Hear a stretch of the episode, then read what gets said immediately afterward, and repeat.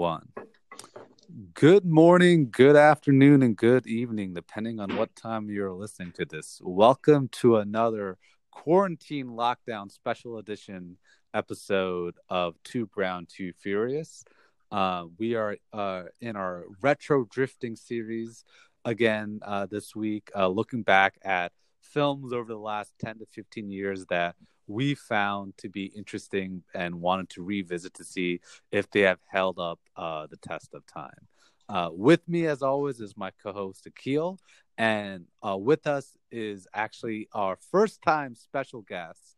Uh, so, Keel, if you would, if you want to do the honors of introducing our guest, uh, yeah. So today, so uh, yeah, we're our podcast is so big enough now that we we can have guests. Uh, I think that's what happens when you get like over 12 people listening. You, are allowed to have a guest on. So yeah. uh, we invited uh, my longtime friend uh, Ben to join us. Um, now, uh, you know what? Whereas Shams and I just like to like talk about movies, Ben uh, does some of this stuff both professionally and um, you know as a creative activity. So uh, we are hopeful that, that Ben can be a part of the conversation and uh, and you know tell us some things that maybe we we don't know because uh, like he uh, he was explaining to me what a focus puller was when we were watching. That was uh, that was a, a neat experience.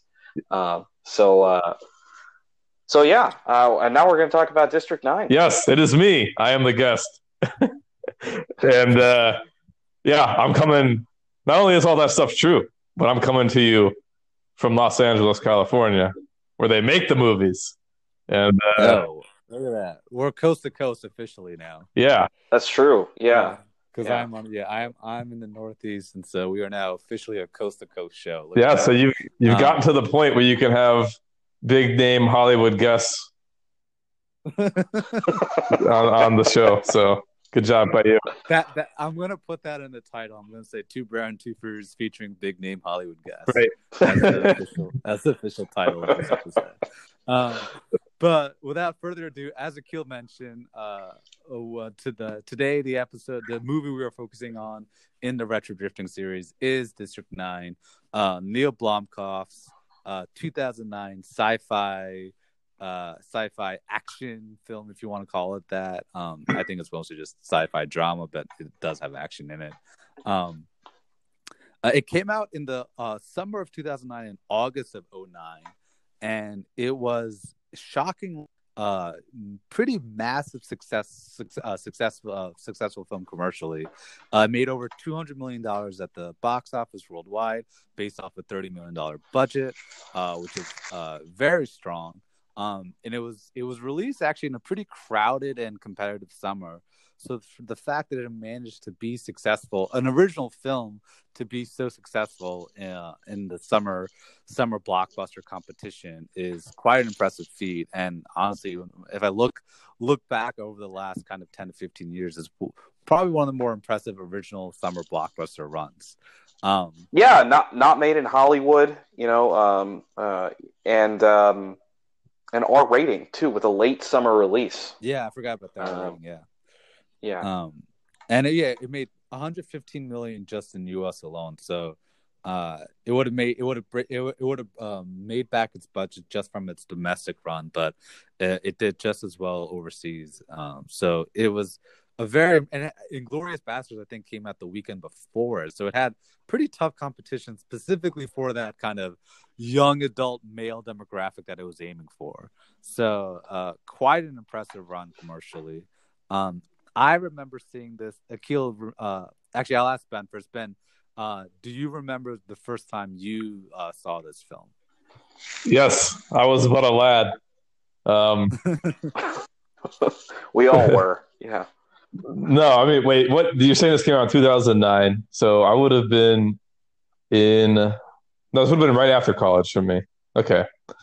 Um, I, I remember seeing this in the movie theater, uh, with my sister, and my memory, my main memory of that um, experience was that I had never seen anybody have as like physical a reaction to the movie as she had for like the last half of the movie when it looked like the primary alien characters were in peril. She was like, if one of them were to be killed, I think she would have just like exploded. She was just like jumping at everything and like curling into a ball and whimpering. And it was like, it was, a, it was an amazing performance that I've never seen before since. Um, I also I also remember liking the movie.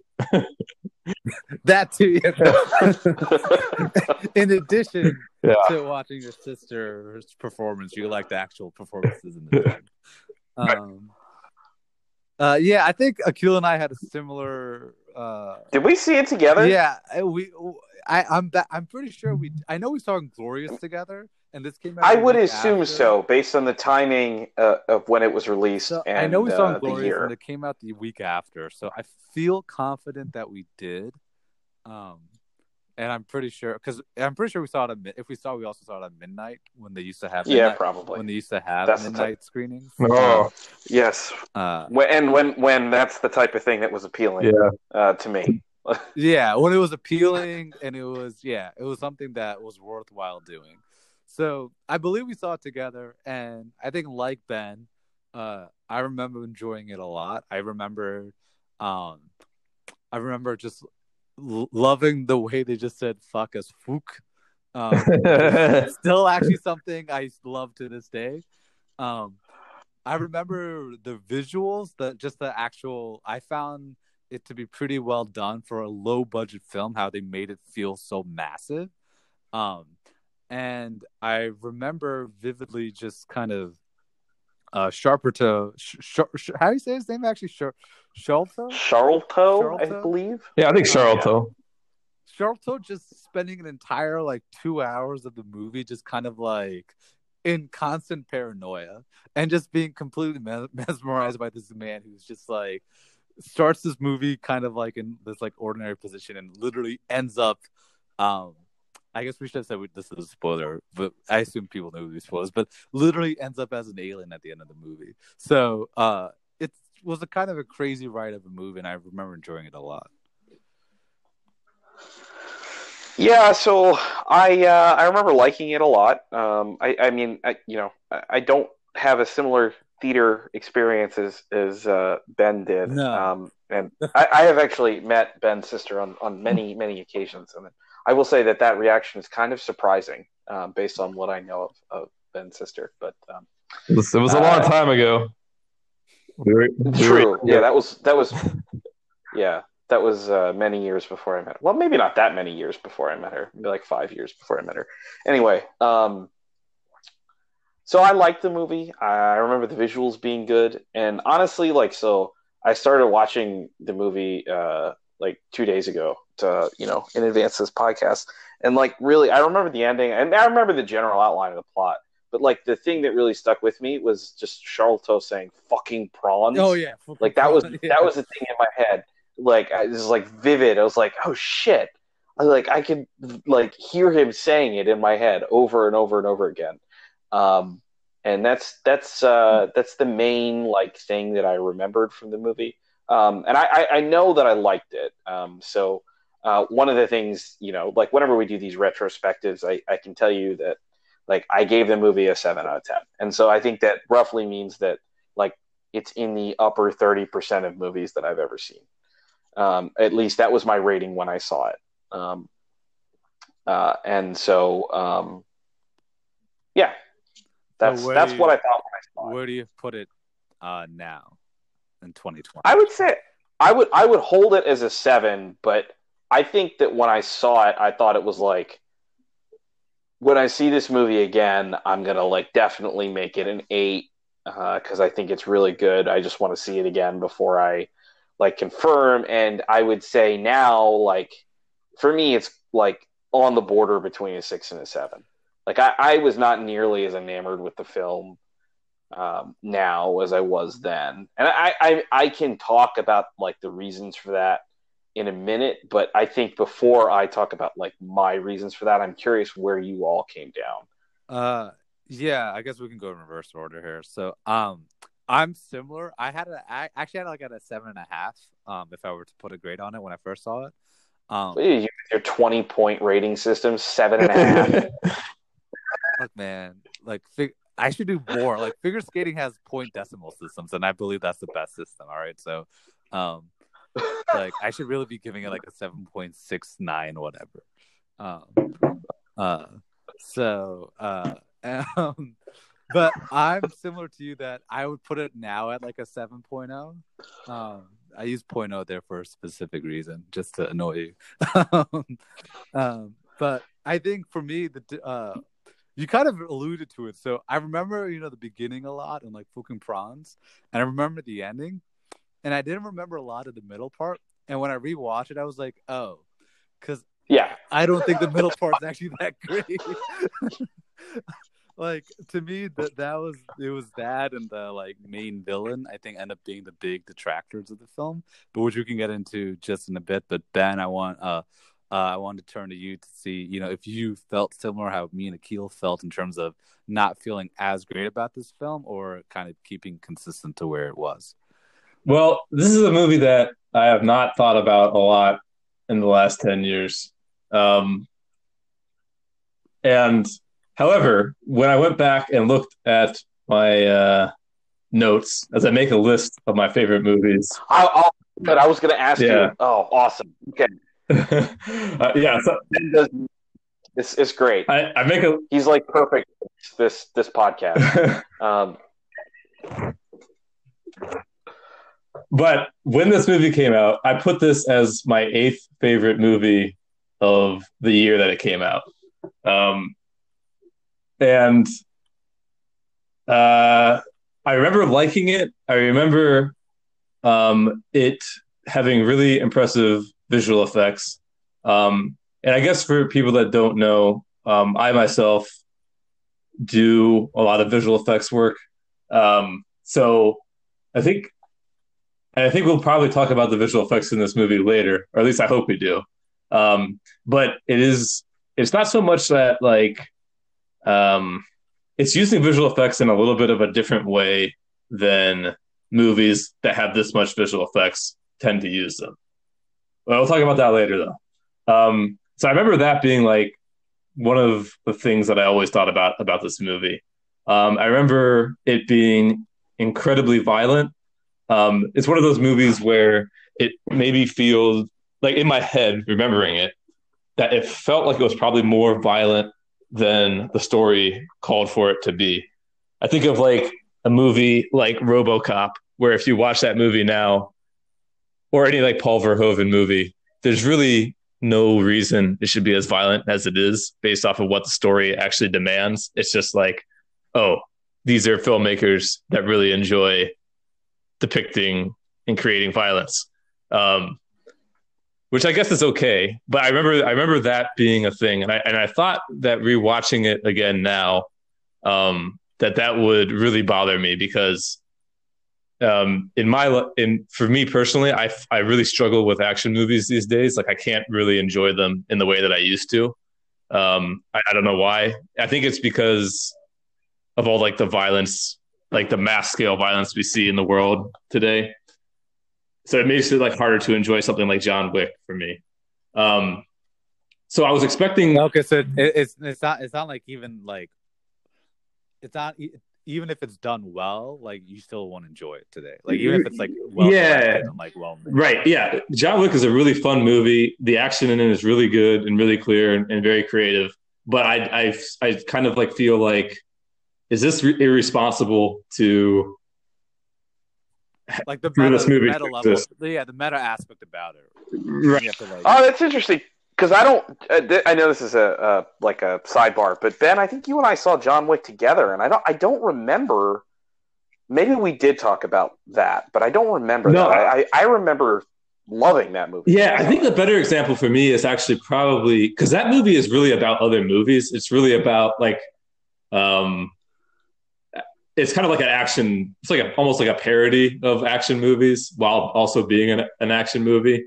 I mean, like yeah, the first one in particular. Yeah, like the the plot device is like they kill his dog. It's like they're not even trying to come up with like they're almost making yeah, fun of like the level of plot device that inspires action in movies. Um, but I think the John Wick sequels are probably more what I'm talking about, where it is really like, man, you you if you can't get off on like guns and creative ways of killing people, like there's nothing there for you.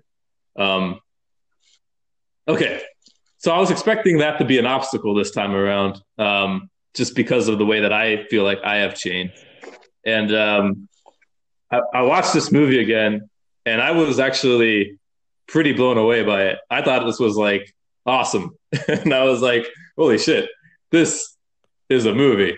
Um, so I'm interested to hear. Uh, I can talk about maybe some of the things I liked about it, but I'm interested to hear why you guys. Uh, it sounds like you were both on the same page in that it was kind of a letdown. Yeah, I mean, so you know, interestingly enough, I remember liking the action as well when I first saw it. I didn't Yeah, particularly find it interesting the second time around. And I don't know if that's because like I've now become adjusted to this like new Mad Max Fury Road John Wick, the Raid type of action style of like modern day cinema that I'm kind of used to that and I'm just like, well, this is like not not as good as that, so like it's just not good. Um so yeah, that's that's an interesting take on the violence. So I per Akil knows this. I personally can pretty much consume any type of cinematic violence. It's part of the nihilistic element of me, I guess. Um, so I don't have issues in terms of like violence, but I do have issues when violence isn't sort of di- uh, directed well or kind of choreographed very well in movies. Um, so, but for me, I just found the action in this the second time around to be kind of I don't want to say mundane, but just like it was kind of it became bland by the middle of it for me at least.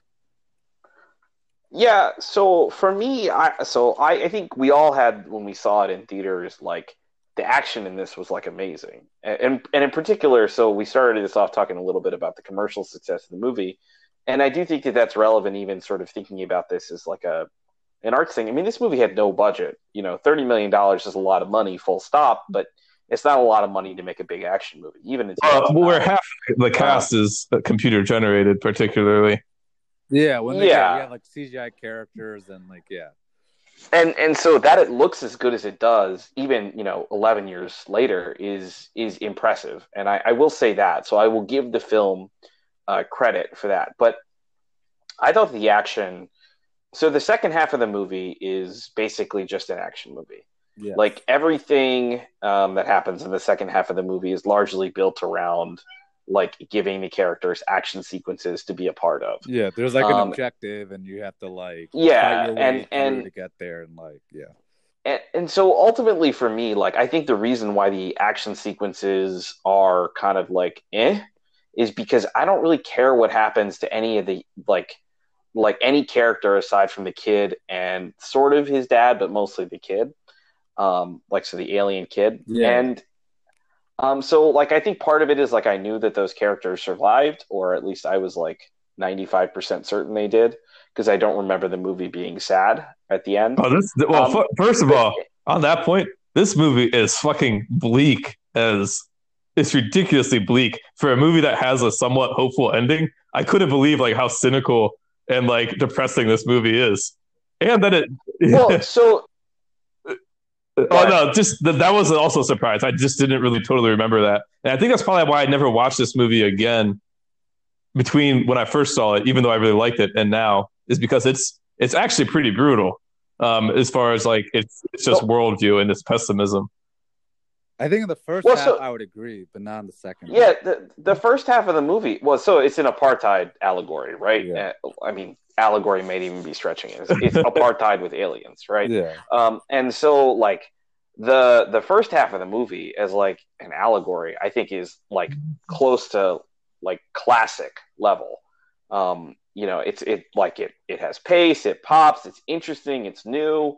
Um, like it, it does not like make you like the the characters that we see on screen, but it doesn't do so in a way that's cartoonish. And then it kind of just drops all of that to try and redeem this character who, frankly, by the first half of the movie is irredeemable. I mean, we watch him gleefully murder uh, like a lot of babies, um, uh, and and then like at the end of the, there's not really any acknowledgement that what he was doing was wrong, um, and, and the character is completely self-serving. Um, like his only motivation for doing anything good in the movie is to save himself. And so like I want like I thought the movie would have been better if like he had had some sort of realization at some point that like oh these aliens are actually like living creatures what we were doing is wrong or at least some kind of that like anything like that other than like the the the redemption, which is just him getting into a mech warrior and like going ham on people. Well, and so like I, I just, think he does do that found, because he he runs away and then he comes back for for reasons that are like motivated by wanting to help the alien characters.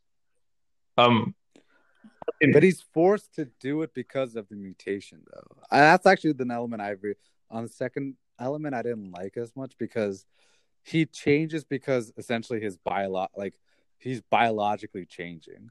Like it's it doesn't feel as much of like a conscious human choice that he's making to change. At least that like that's how I took it that like a lot of what made his decisions different was the fact that he got like that whatever the spray. still never fully explained why he changed to an alien. It's just kind of thrown in there, I guess. But like he got sprayed with that thing and that he's like mutates and to me, I felt like, well, that event changed him, but it and that event literally changed him as like a human being. So that's why he started to act differently. Not that, but he, he didn't really act differently. Like that's the thing is that like ninety five percent of the way through the movie, he still he he gets more on their side technically.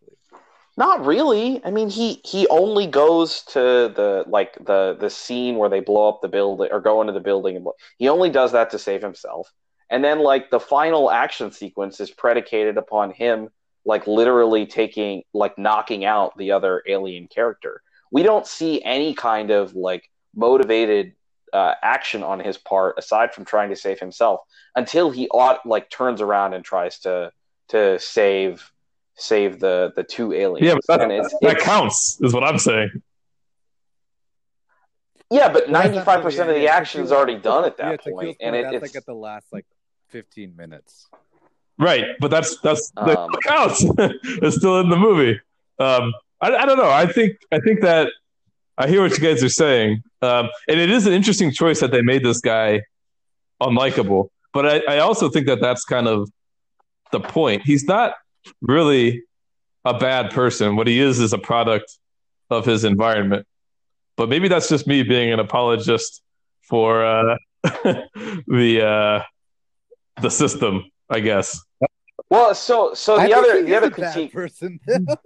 yeah, I think he is bad. Well, but like, okay, and it's yeah. part of. So I disagree, but this is maybe just fundamentally different about our worldview. I think what you know, yeah. he he does have like he does do these awful things, but you also see like he has this curiosity, and he knows about he he seems to know more about the aliens like culture and life than anybody else in the movie, and like he seems to have like some sort of weird appreciation for it, um, even in those early scenes. I would say. Um, it's true. It's true. It, it's what makes the first half of the movie super interesting. Just like watching him go through District Nine. Um, it, it's true. Like I, I, I agree with you on that. I still think he's a bad person. Yeah. To Akil's point, even like in the second act, like when Christopher tells them like hey, like we actually need to like I like when Christopher has a revel- realizing what's going on with the experiments, he's like, we need I need to go home. I can't help you first. Then Wikus is kind of like F you and like hits him and like knocks him down. So like even like when he was going through all this in the second act, he still does like a dick move. Yeah. Um, so like I don't I don't to Keel's point, I don't, I don't like I don't know if you like I don't know if he is a good person, and I don't know if his redemption is really that strong in the end. Given that, like, how much of it is a really a conscious choice, or just like a product of the fact that like he was just put in the situation now because of he was changing, and everyone was trying to kill him, so he just kind of made this choice, but it wasn't like a genuine like act of like I'm doing like a moral good. Yeah. So the other thing that I don't love about the ending, um, and and we can talk about this from like the social justice perspective, or we can just talk about it from the plot of the movie, is like I don't love that that like he's the one that saves the alien. Like I would have liked it to be the other way around. I think that would have been a better ending for the movie because it sort of has um, this subtle white savior trope without yep, yep, yep, like, yep, yep, yep, yep, yep, showing it. Yeah, I mean, so that's the social justice component of it. Is that like you can call it a white savior narrative, and so when you're talking about apartheid as a, like an allegory, you know, like the fact that you can call the movie a white savior narrative is a problem. I think because this movie was explicitly written as an apartheid allegory. So this isn't like yeah, I am not mapping Neil, on. Neil Blomkamp is literally from South Africa. Right. Yeah. Um. So and it was shot in Johannesburg, at least in part. Yeah, yeah. Um. So you know, so I, I think that that that is like a non-trivial issue with the movie on rewatch. You know, when I saw this movie in college, like I, I didn't know what white savior narratives were. Um, you know, and that's both because I was uneducated, but also, you know, things have changed in 10 or in 11 years. We, we talk about these things much more openly now than, than we did um, in, in the late 2000s. Um, and so I think that, that like on rewatch, that was something that was like apparent to me. And then I did some reading and like other people were making that point too. And so it wasn't just me. So I, you know, I think that like as a film, the first half of the movie is unquestionably great. The second half of the movie, I think, is where I I like just kind of was like, eh, this is kind of a generic action movie. All right, but yeah. but don't you, don't you think it's more problematic though if like the guy that is the like the bureaucrat who's the main character of this movie was like a black dude, and then you're kind of like saying that hey, this system um, like I don't know. That would have been. I think that would have had its own problems. I, I mean, okay. For, well, I don't think. Yeah, I don't. Even him being white does. The point is that if him being given what the allegory is, the fact that like he's the one saving, like they could have done it differently. That he doesn't have to be the one that saves them. Right, but the white people. Okay, yeah. so white people are kind of the problem, though, and like the solution I mean, uh, yeah, yeah. It's complicated. It is complicated. complicated. So, like, the solution though is like the change, like the change that has to happen is the white people have to to change really, and like, I mean, I don't know. That's that's always that's, that's kind of what I think about it. Um, I guess I understand your point, but yeah. Yeah, I mean, so like like I said, like I, I think that we we could talk about it as like the social justice issue, which I think is real, and I'm like, but I'm I, I'm not like so convinced by that point that I'm willing to. That's not a hill that I'm going to die on, but it, it is something that I think is is an issue. Mm. I think either the, the way, bigger for me, it's not effectively executed in the end. Like whether or not, yeah, like, but to be to kind of you know reverse and be a bit more positive because I I still give this a seven. I still think it is a good movie. Um, I think the fact that we can even have this much discussion about the movie in some ways actually makes it a good movie. Yes, I think the movie.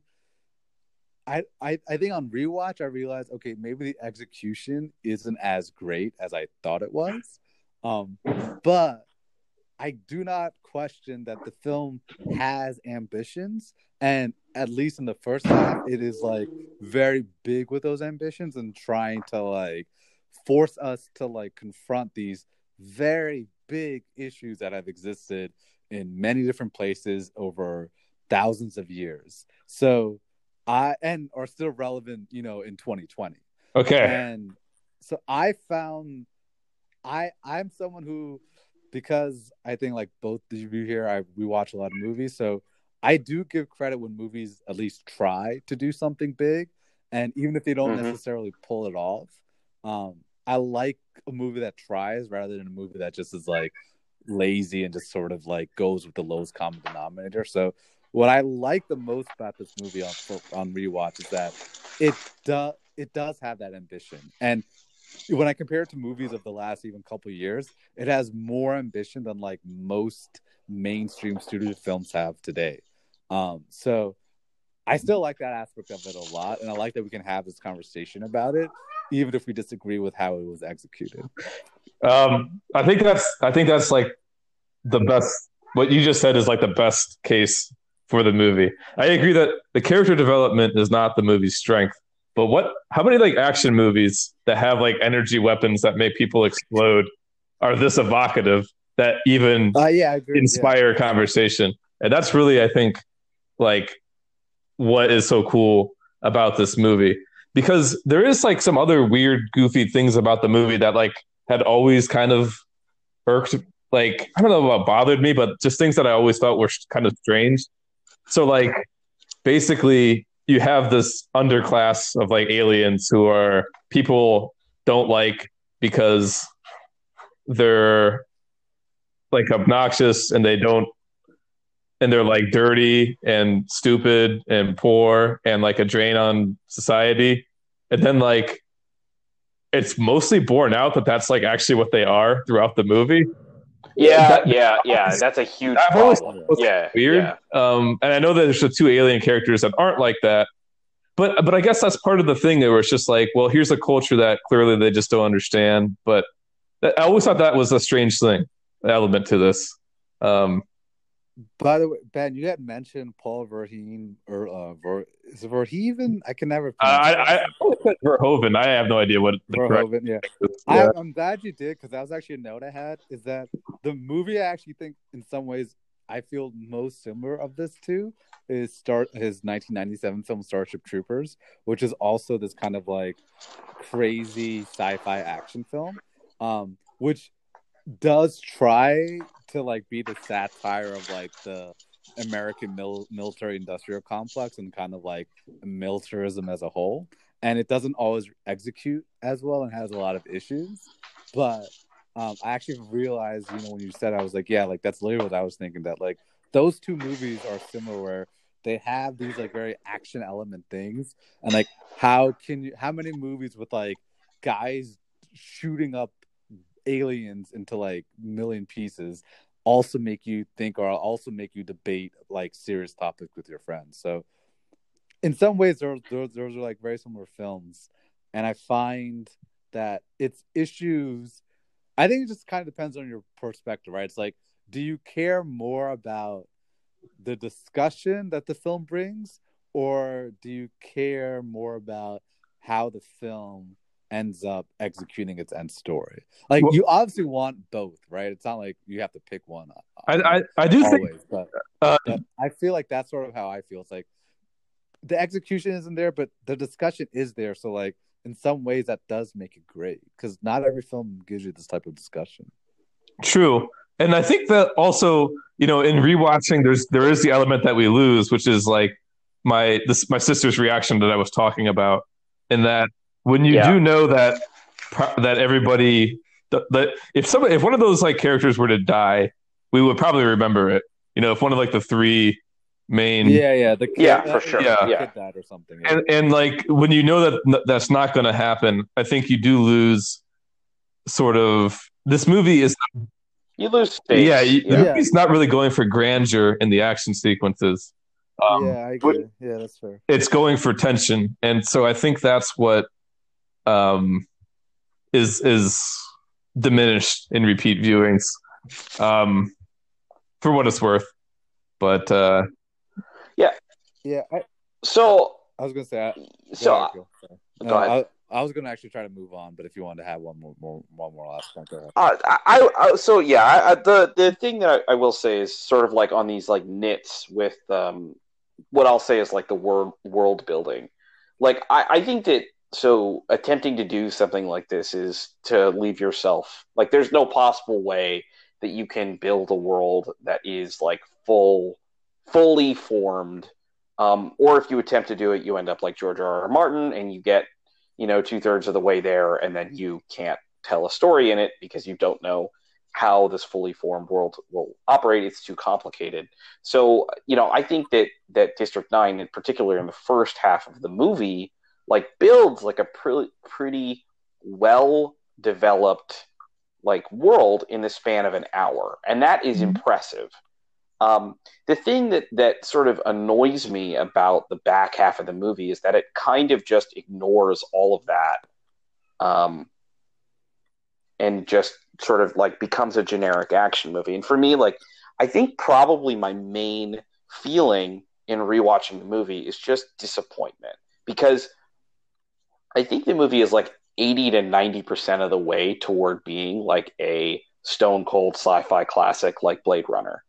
Um, even if I think Blade Runner is overrated, like I think that that's like a stone cold sci-fi classic that was like appreciated more and more over time. And I think the same thing is true with Blade Runner 2049. Um, I think this movie is like close to being. It has. It just doesn't close. It just doesn't have the rest. At least for me.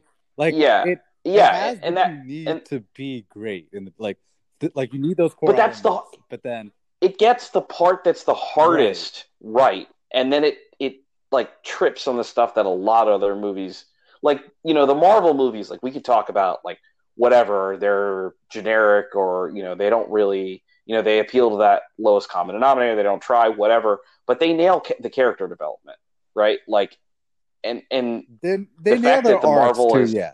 The overall arc, like, and the fact they know where to go from point A to point B.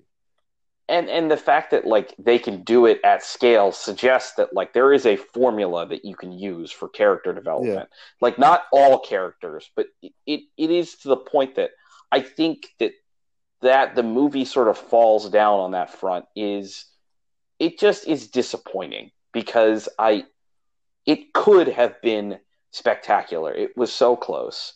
And so I think that's honestly like why I like the movie less is because I'm like disappointed in watching it because it was almost great. That's fair. But it just didn't get there. Um I want to move on and in in this discussion I think we can still go back to District 9, but what I I wanted to move on to talk about specifically uh the director Neil Blomkamp's uh career trajectory after this film. So this was his so this film was actually he made a short film in 2006, which is essentially like a short film, just like District Nine, and then he made he used that short film to get the budget to make this uh, thirty million dollars small size budget sci-fi action film, and then from there, being such a big hit, he was able to four years later make another sci-fi action film um, with Matt Damon, uh, big Hollywood movie star, um, Elysium, which had a budget of 115 million dollars, um, but it made a lot. It actually made technically more than District Nine, but given its much bigger budget, it was considered a significantly less commercial success. And then after that, in 2015, he made Chappie, which was um, a movie about kind of like a sentinel robot, essentially that was created. That was like created and then Die Antwoord, the rap group, somehow comes involved with it, and it's this kind of weird type of story. Um, and then he hasn't been in another movie since then. So what I found interesting though is that I think one thing we can agree on is that for a direct for a debut f- feature film, and with the budget that he had, I think Blomkamp did an amazing job of being able to utilize his budget efficiently and really tell kind of this story that he wanted to tell in a very kind of distinct visual style. Um, even if he didn't execute everything right, he still did things that many veteran and seasoned directors are unable to do. So for him to do it with his debut feature film uh, was very impressive. Um, and so I don't know if so.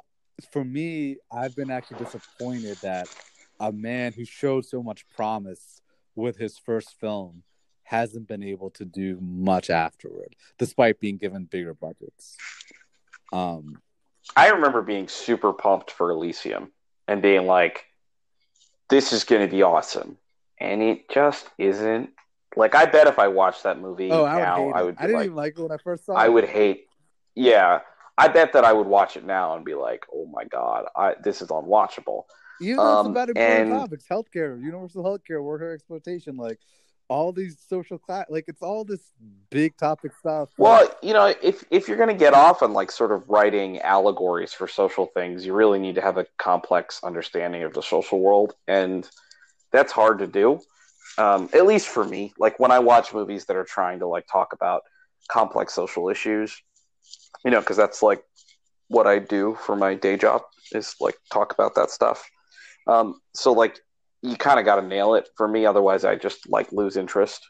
Um, and I just don't think that Elysium gets there. I do think that District Nine gets there, which is why it ends up being so frustrating that you know this guy who was able to write District Nine and direct on such a like small budget just he just hasn't done anything since. Like not even a sequel for District Nine, which the movie set up for it. Not that I want a sequel, but like I'm kind of shocked that there isn't one.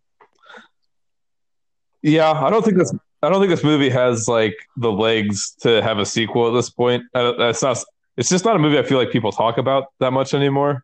Um, yeah. Th- so this guy crazy. That's actually crazy to think about 11 years later because I actually thought it would be the opposite when I first saw it. Yeah, I yeah, agree. And it was.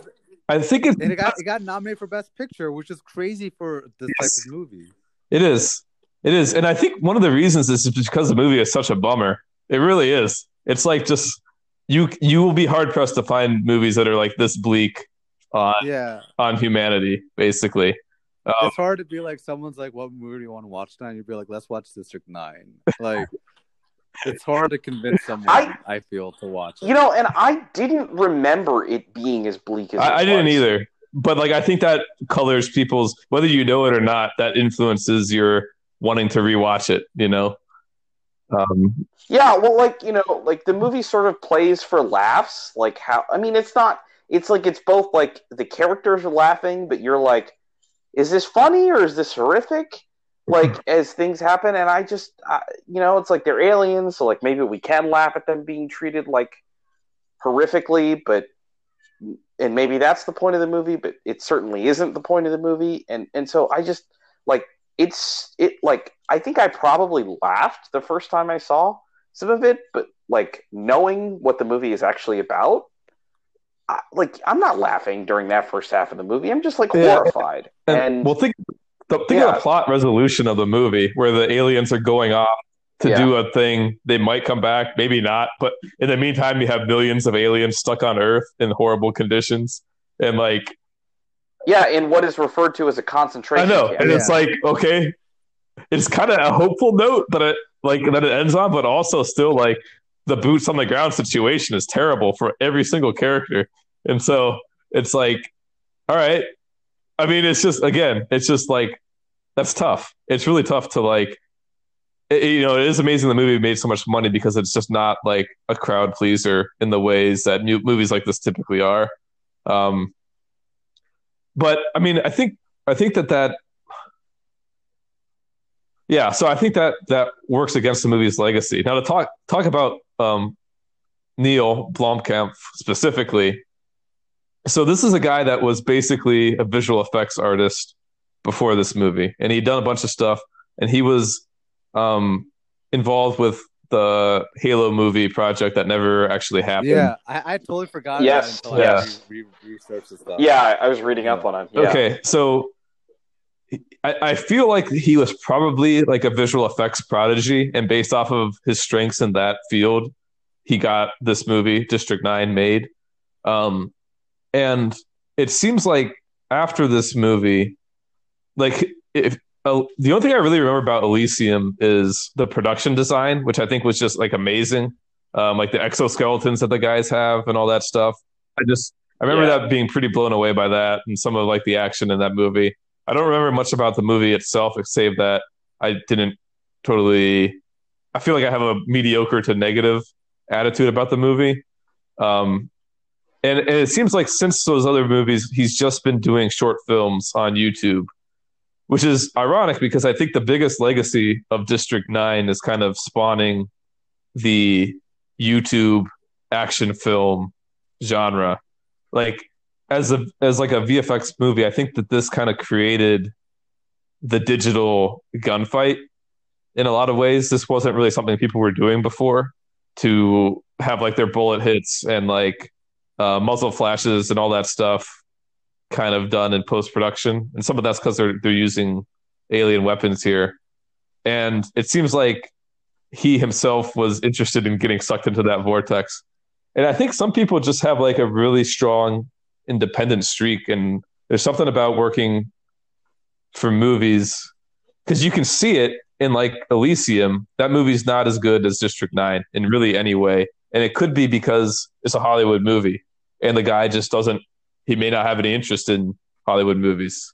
Um, he made his money, and now he's like, I'd rather do shit on the internet where I can do whatever I want. Um, so it's it's a weird legacy, I guess. I don't know how many people actually keep up with the stuff that he's done, but I know that that's has been his thing since Chappie is just doing short films on the internet. But he has been attached to other projects. Yeah, he was supposed to do the Um, Alien, and- and, like one of the. Yeah, he was supposed to do an Alien movie. He was supposed to do a RoboCop sequel. Um, so you know, like I, I, I, I hope that what you're like that he's just like I'm gonna do me. You know, I'm gonna do what makes me happy and make the, these things, and I don't care what anybody else thinks. But I, I suspect that it's something else.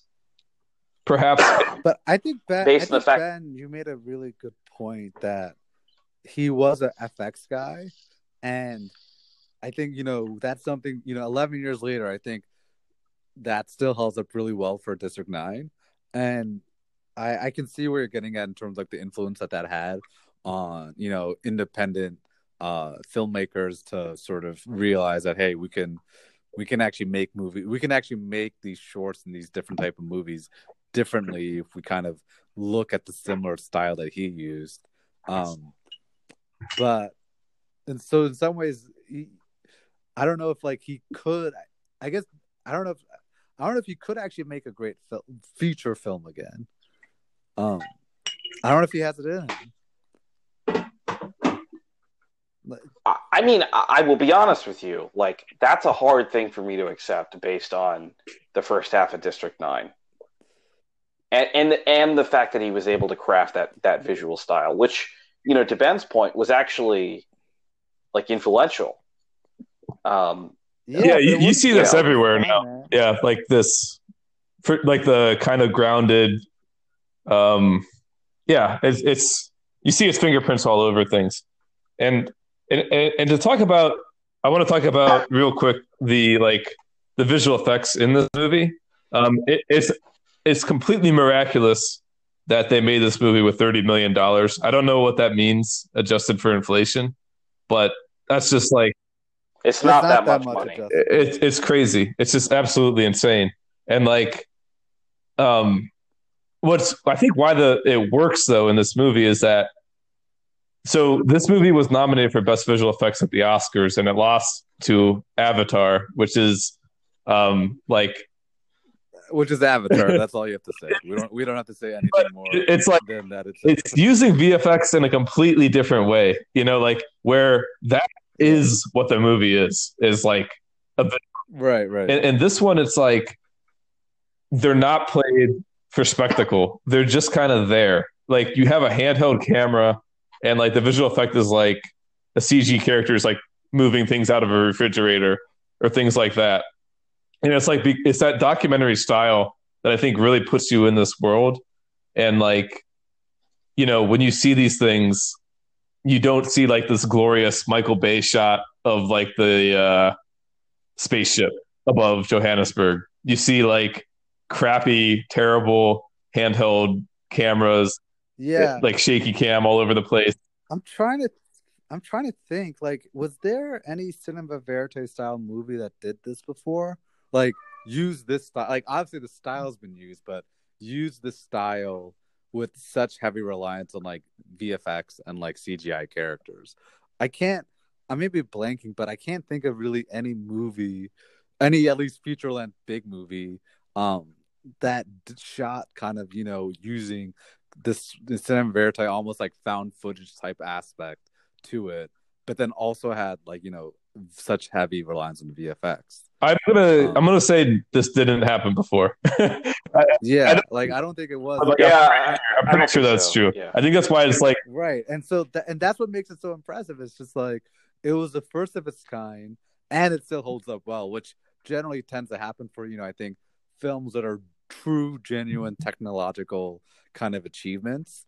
Um, I think the true technical marvels are the ones that stand that test of time because they did something actual, original, and unique, and it's hard to really ever really replicate that again. So, just to like hammer that point home, so I, this is going to sound like a humble brag, and maybe it's just a straight up brag. I'm not sure. So, I have like a super awesome TV.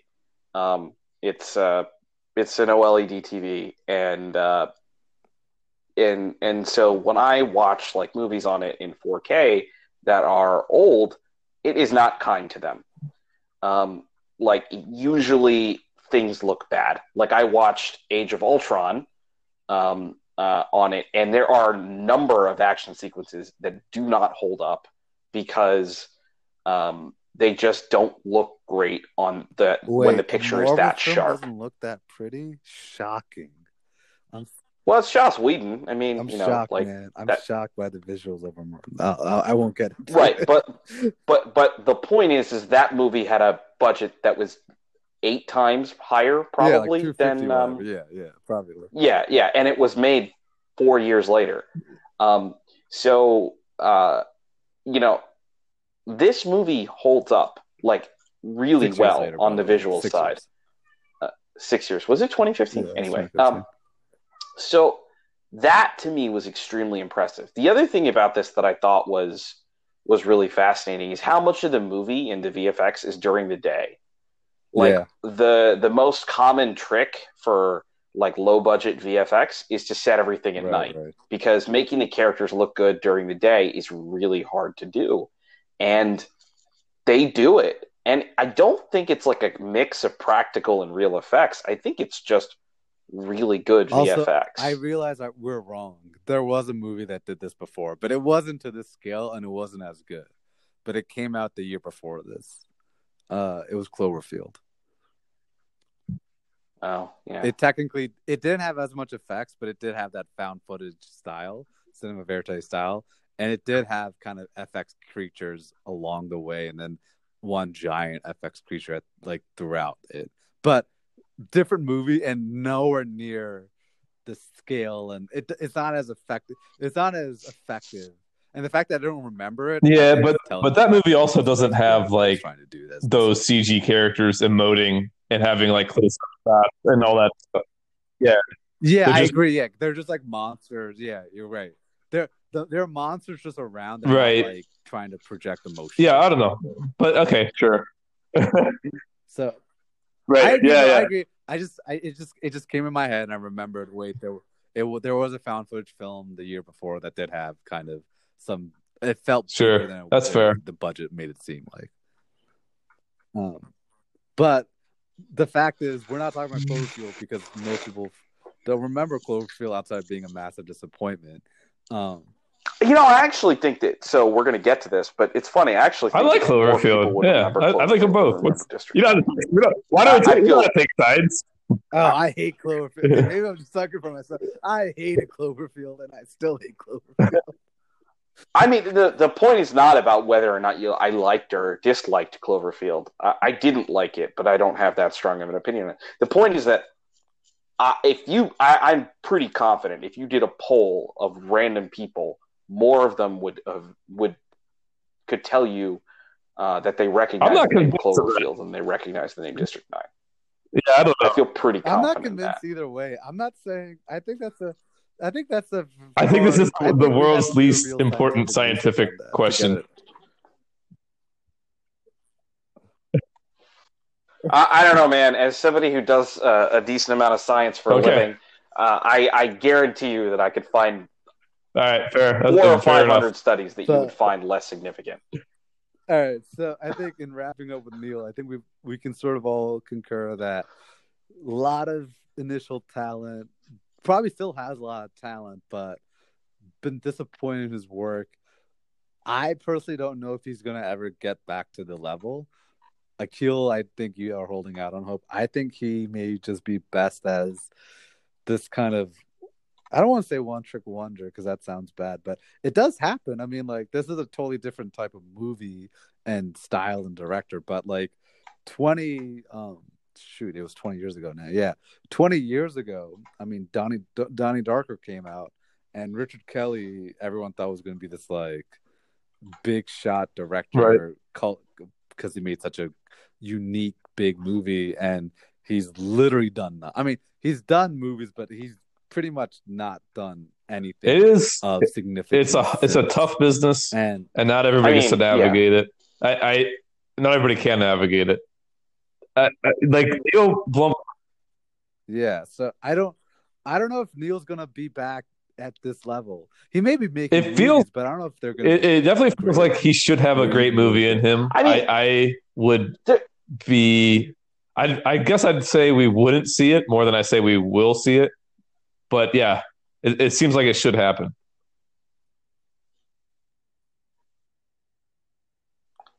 I, you know, the, I just like if he wanted to make another studio movie, he would, he could.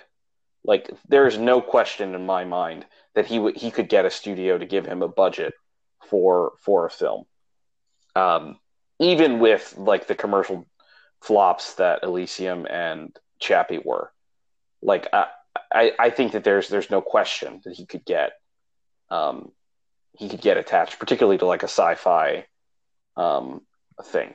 But uh, he he probably just doesn't want it to to, mm-hmm. to Ben's point, or he wants it in a very specific way with like control, um, and that might be harder for him to get. I don't know. Um, but he does still occasionally do interviews where he talks about a, a District Nine sequel, which apparently he has a, a draft for. Yeah.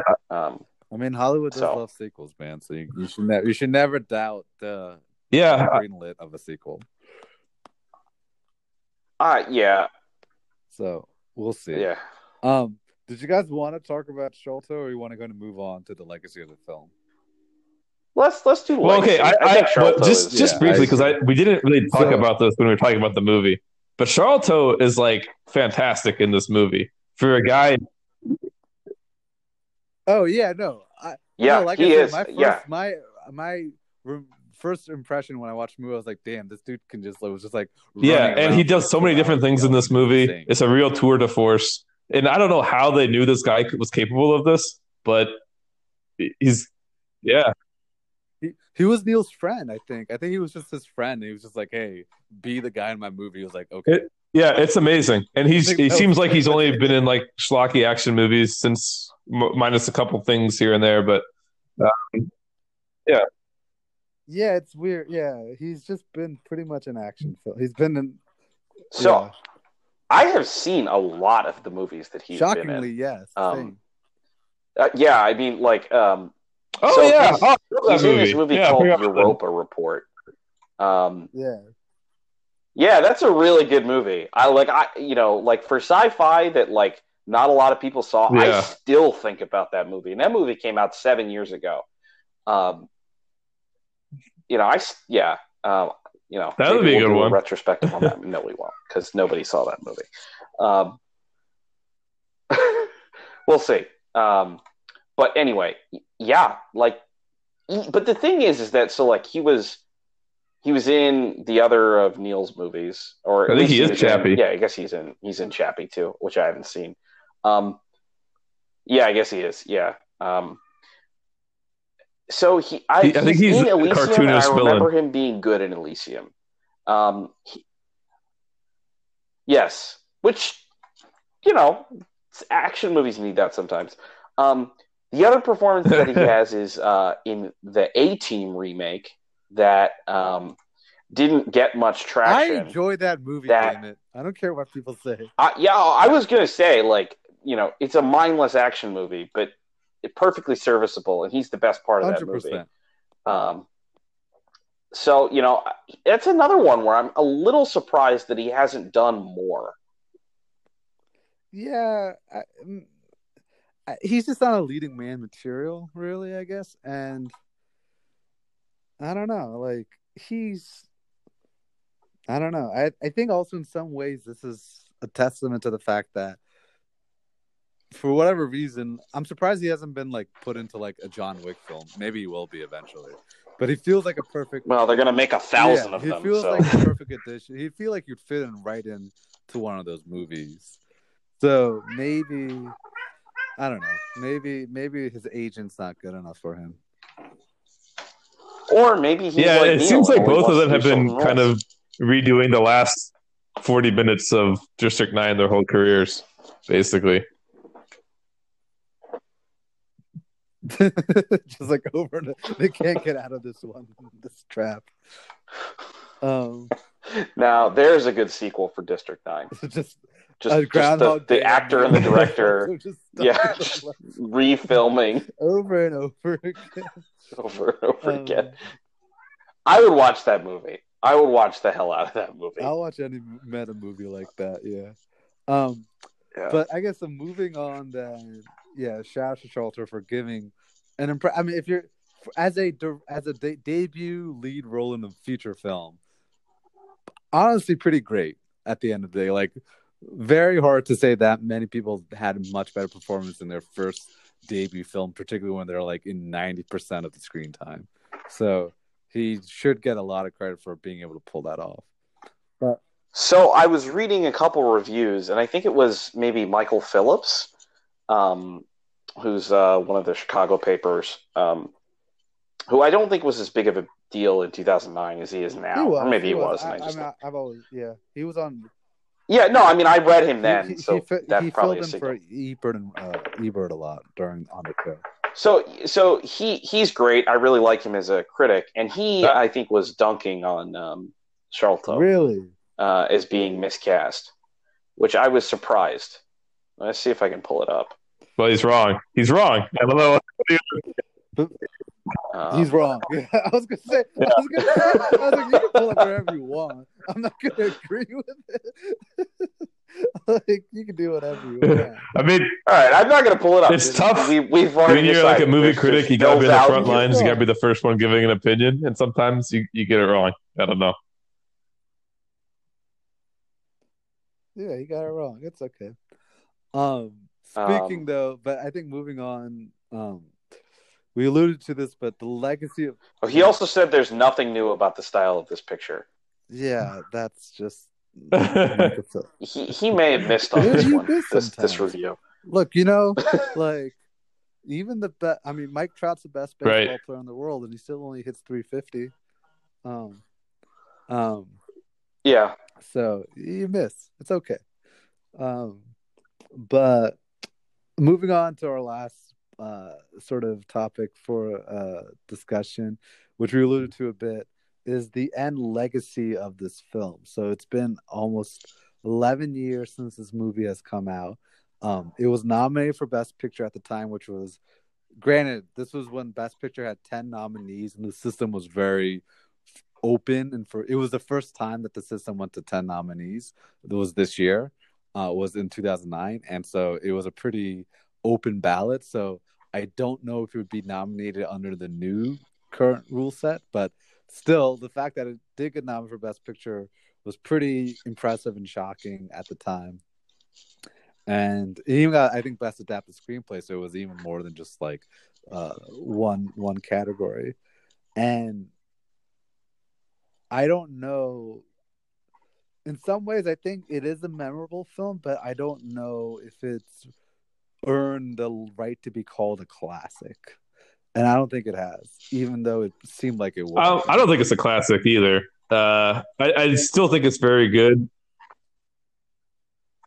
Or I, and I, and I should rephrase, I, I should say, and not not in terms of like my opinion, in terms of No, like, it, the general yeah. perception. That it definitely doesn't have that. sort I think it's like- probably like it's honestly not a bad legacy though, where it's like if I was like 20 years old now, I feel like this would be kind of like this weird, cool action movie that I knew about from a while ago that none of my friends knew about, and I could tell them about it, and they'd be like, "Holy shit, I can't believe this thing exists!" You're like, how did this ever happen? Like, I think that's not a bad place for it to be. I guess I think there'll always be like people watching this movie, um, but yeah, it's just never going to be like it's never going to be on the list of the movies from the zeros, you, You know, ha- you- when people are making that list or anything. But and it won't be a it won't be a Yeah. where everyone's like, you have It'll to watch like- this movie. Like you can't I agree. I, I, like I like that I like that thing. It's like it's that it is a movie for people who let's say are ten to fifteen years younger who they'll be like, Oh yeah, this movie was big when it came out, but no one I know has watched it and you sort of watch it to be right. kind of unique and cool for your generation. But yeah, I kinda like that. I think that's maybe its status is that it's a not a cult classic, but like a minor classic in some ways you could say. I just think that like you know, so I think that we've touched on like the the biggest I think legacy of the film is is what Ben pointed out with with the VFX. Um, because I think you know without that I don't think this film has much legacy. Um, uh, and and so you know so IMDb and we can question the, the value of this stuff. Um, but so I, but IMDb has like this popularity tracker um, where you can see like the ranking of a movie in terms of popularity. And so District Nine is um, 1,294 for reference. Cloverfield is 1,089. So I win. Um, I think both were much higher when they first came out too. I think both were in the top two. I believe. I feel confident saying both were in the top 250 when they, when they came out though. Oh yeah, yeah. Oh, in terms yeah. of ranking, up, yeah, almost certainly. Um, because people who vote on IMDb are idiots. You um, know. yeah, like, I was gonna say that. Um, it was like shit boy. um, I'm not saying that like I'm not an idiot. I, in fact, I would include myself in in that that group of people. So I, you know, I think that that there are a number of things about this movie that really aren't directly related to the movie that hurt its legacy. Um, and I think that they're related to the things that we just talked about. That like Neil Blomkamp has done nothing since then. I think like hurts people going back and like exploring this movie. I think that Sharlto isn't a bigger star. Um, like hurts the likelihood that people will go back and see this movie. I also think that the fact that this movie isn't seeming, I mean, it, it isn't available on any of the major streaming um, services hurts this movie. Um, eventually. So it's gonna be on streaming at some point in the near future. Well, sure, but if it's on like you know CBS yeah. uh, All Access or some bullshit like that that five people have, um, you know, then then uh, it, it, So I just I I think that uh, the I think that this movie is better than its legacy, which is like I I like this movie um, you know, like I said, I, I, I, have it as a seven out of ten, which means which is like a, a very clear like I like this movie. Um, but I think that that you know, for me, uh, the legacy of this movie is unfortunately that like it's it seems like it's going to be the best thing that the lead and the director um, and the writers ever do, and it was really the first thing that they ever did, and that's kind of sad. Um, you know, like I, and and I don't I don't know these people. I, I'm certain that they don't feel this way about their life or their work, or at least I hope they don't feel that way. But for me, I just look at it as sort of being like, there's all this potential in this for like this wonderful art, and it just it doesn't get there, and it doesn't seem like the the people who who um, did it are on the trajectory toward getting there, and that's I don't know. That's ultimately sort of like uh, bleak and and I don't know. That's like the the message of the film. So maybe yeah, maybe that's appropriate. So they knew this going into it that this is what was going to happen. So on a meta level, yes. they're like, let's make this movie that's going to be about our future. uh, the other thing too is that if you look at 2009, for some weird reason, there was a lot of sci-fi films that year, which are like yeah. That's the point I was going like, to make. I yeah. mean, if you want to include it, technically Transformers: Revenge of the Fallen, um, Avatar, Star Trek, 2012, um, uh, District Nine, and I'm forgetting one. I don't know what. Oh, I mean, there's Terminator, uh, Terminator Salvation. Salvation. I'm, I'm, like, I'm like, I know I'm missing one when I'm looking at this list. Yeah, Terminator Salvation. Um, there's also Moon. Moon you know, as far as like Moon, low budget sci-fi uh, films. Uh, Nick Cage's Knowing um, for you know all my Nick Cage uh, diehards out there. Um, yeah. So there's. So I, you know, like that's that's not great because I would put a number of those like in the same like quality. maybe well, not quality, but it because District Nine tries yeah, to do more. But even beyond sci-fi, but... I think it's also. I mean, the fact, and I actually got to run. Inglourious Basterds got released a week after this. Um, the fact is, like, Inglourious Basterds got released a week after this, and the two ended up making the same amount of money domestically around. But I think 11 years later, we can clearly say that like one of those movies is very memorable and kind of you know deeply enriched in kind of cinema culture, and one isn't. And the one well, one of the Inglourious Basterds. Oh, that's um, just like one of the best movies. Yeah, there. I mean, there. right, but my point, right, but my point is that like they made the same. They actually had almost right. the same amount of attendance in terms of admissions when they came out, but like the their tail end. Well, I think I, I don't remember which one of you guys said, but like the point, the um, I think the the point is very valid that these people that made this movie haven't done as many movies since they made it, and the movies that have landed. Like yeah, the fact, the idea that like that Black Panther movie came out and Sharlto Copley wasn't the Andy Serkis part. It's just like that's like just a huge insult. oh, but that's because of MCU con. Uh, but that was the MCU continuity because Andy Serkis was in um, Civil War, so you had to keep that consistent. Well, but Civil War was still five, six years after whatever. Also, he is. To be fair, he's Andy not Serkis, actually African. You know, so, like they could have got like the one. Yeah. you're right. You're right. Sharlto could have fit. I agree. I agree. Although Andy Serkis also isn't Gollum, but he kind of is. So we we should we should keep that um, in mind. But yeah, I see um, your point. Yeah, I think that definitely is. But overall, 2009 just had a lot of memorable, or I shouldn't, not maybe for me, but a lot of movies that I think most people will remember before District Nine, and to some to some some extent, the competition of films that are come out around you does impact your legacy a bit because at the end of the day, if, if there are more popular movies around you, then over time, unless you're a really great movie, it's hard to kind Although, of ever break through that next. At, the same time, though, I feel like we're giving contradictory messages in that we're saying that this movie is underappreciated, but then also remarking that it's a miracle that this movie succeeded when it was like it, it's it, that that's what's so weird. Yeah. I think it's a weird movie to discuss in some ways. Like in some ways, I actually think it is an insane.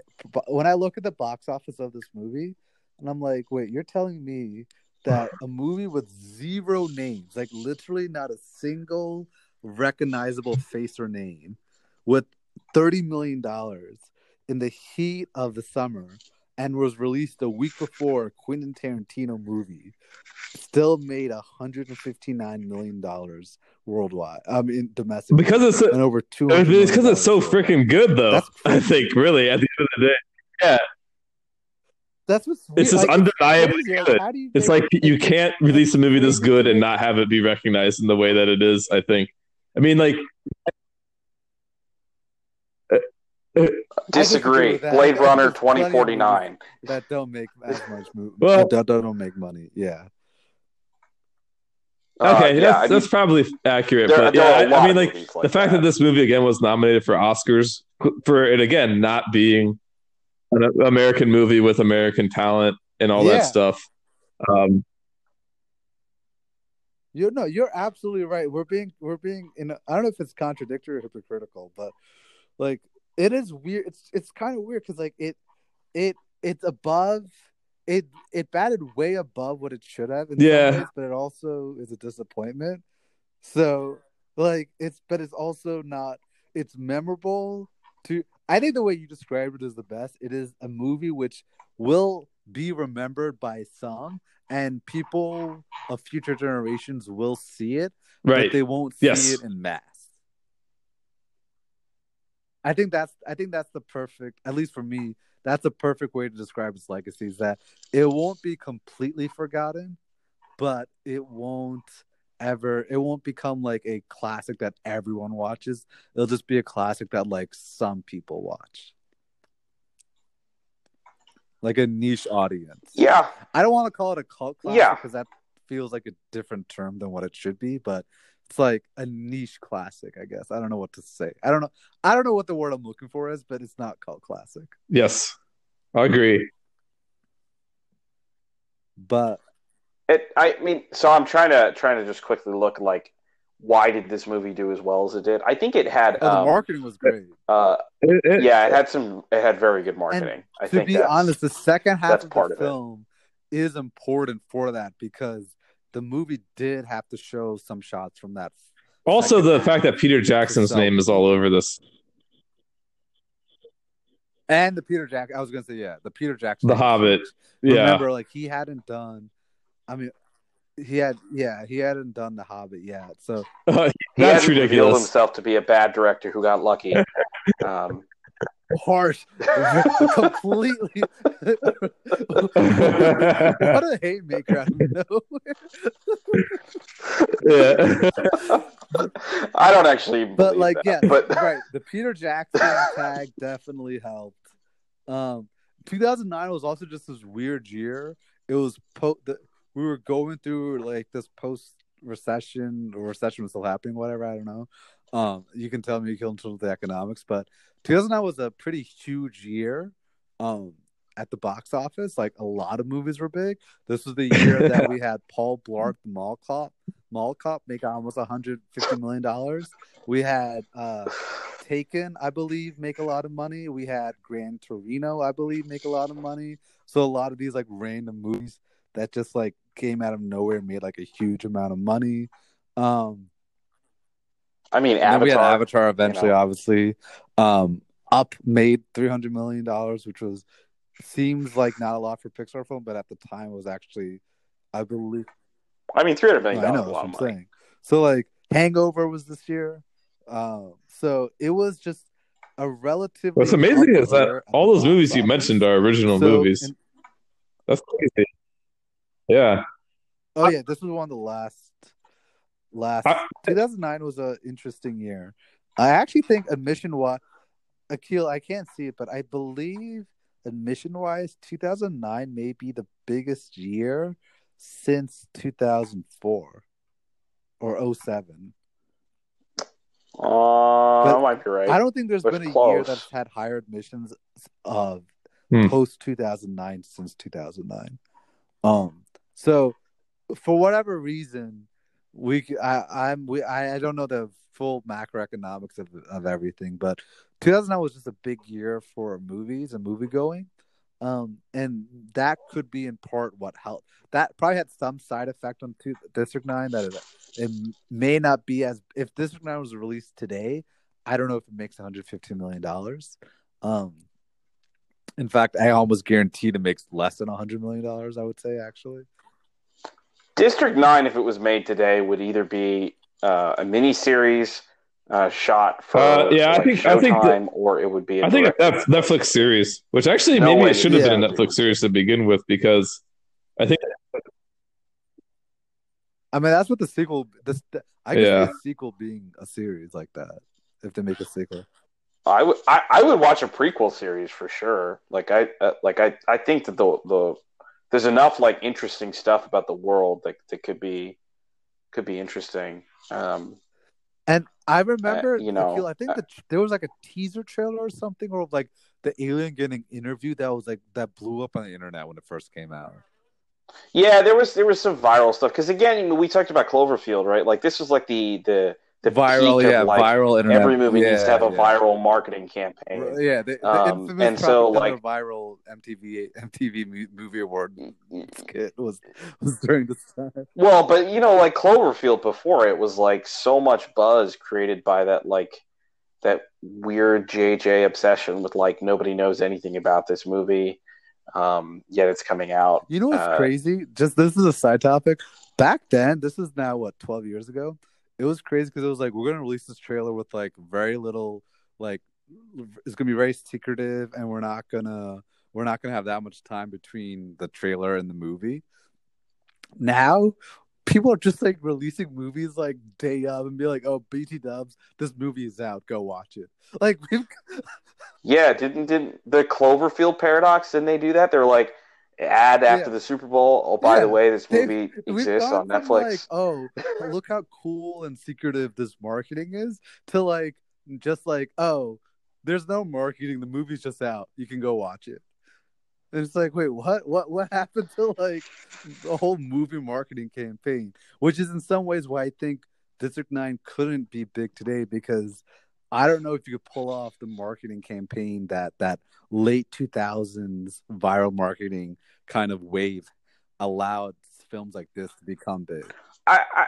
I I just I I just don't don't there's no way this movie gets green greenlit for a studio release. Like it just like the yeah, just, it's definitely a streaming service a streaming idea service. at this point. Um, if it was done, all right. Um, so Okay. Which, yeah, which is like both sad, but also like, I think to a certain degree, like there can be more creative freedom on like some of the street streaming service stuff. So I think I, I don't know. creative freedom goes mean, both ways. Sometimes, sometimes you realize maybe people shouldn't. They end up doing stuff that they maybe wouldn't do, and doesn't actually help the story. Um, so, yeah, that's true. Uh, that's true. I want to end though on a positive note. Um, uh, just to wrap things up because uh, in some ways we've been, as Ben's pointing out, we've been both up and down a lot. So I want to end on an up note. Um, so closing out, uh, one by one, what is your most memorable or favorite, whatever you want to use, moment or scene or dialogue or whatever from District Nine, and that you'll still take away with you, you know, even if you don't ever watch it again after this.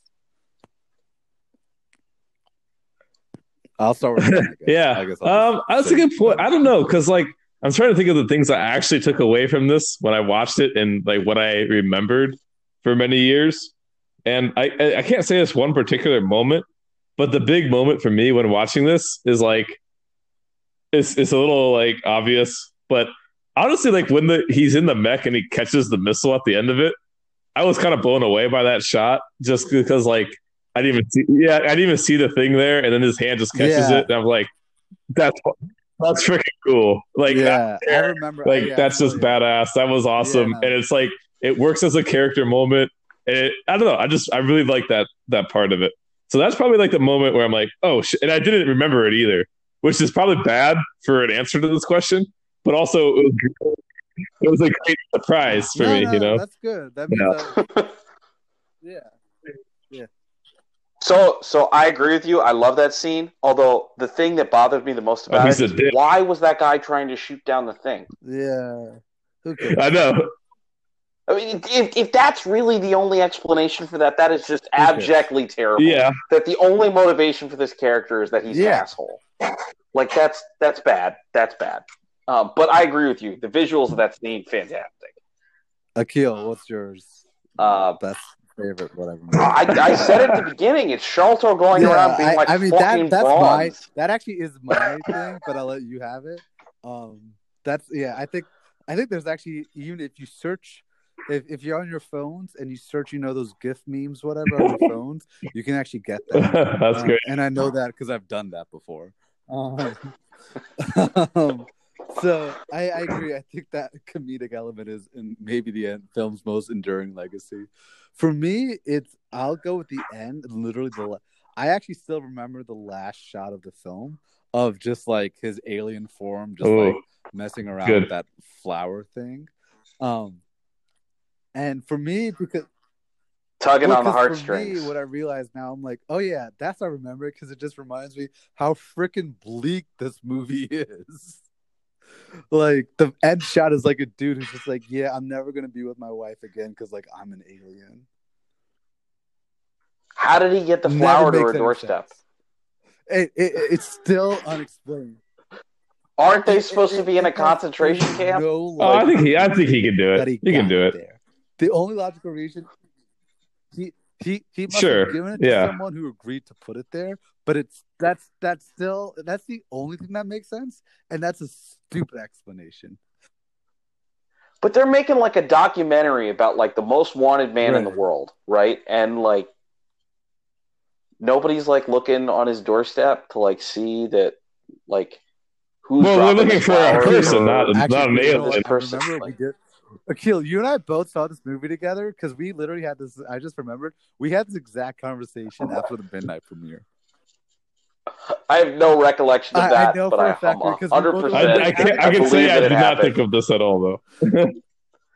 uh, Oh, we did.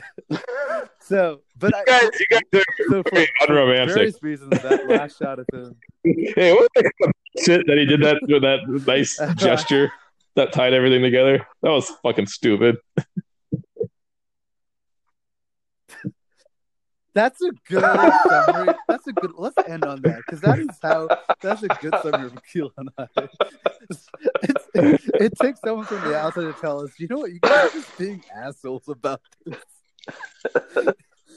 Uh, with that, any final words, Akil or Ben, on District Nine or on whatever?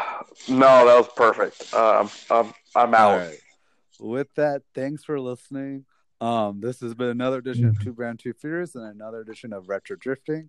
Um, given the current quarantine status is going to last for maybe another month or two months, we may be having more and more of these episodes coming out soon. So check, check, uh, check your local listings. Um, until then, we'll see you later. Bye.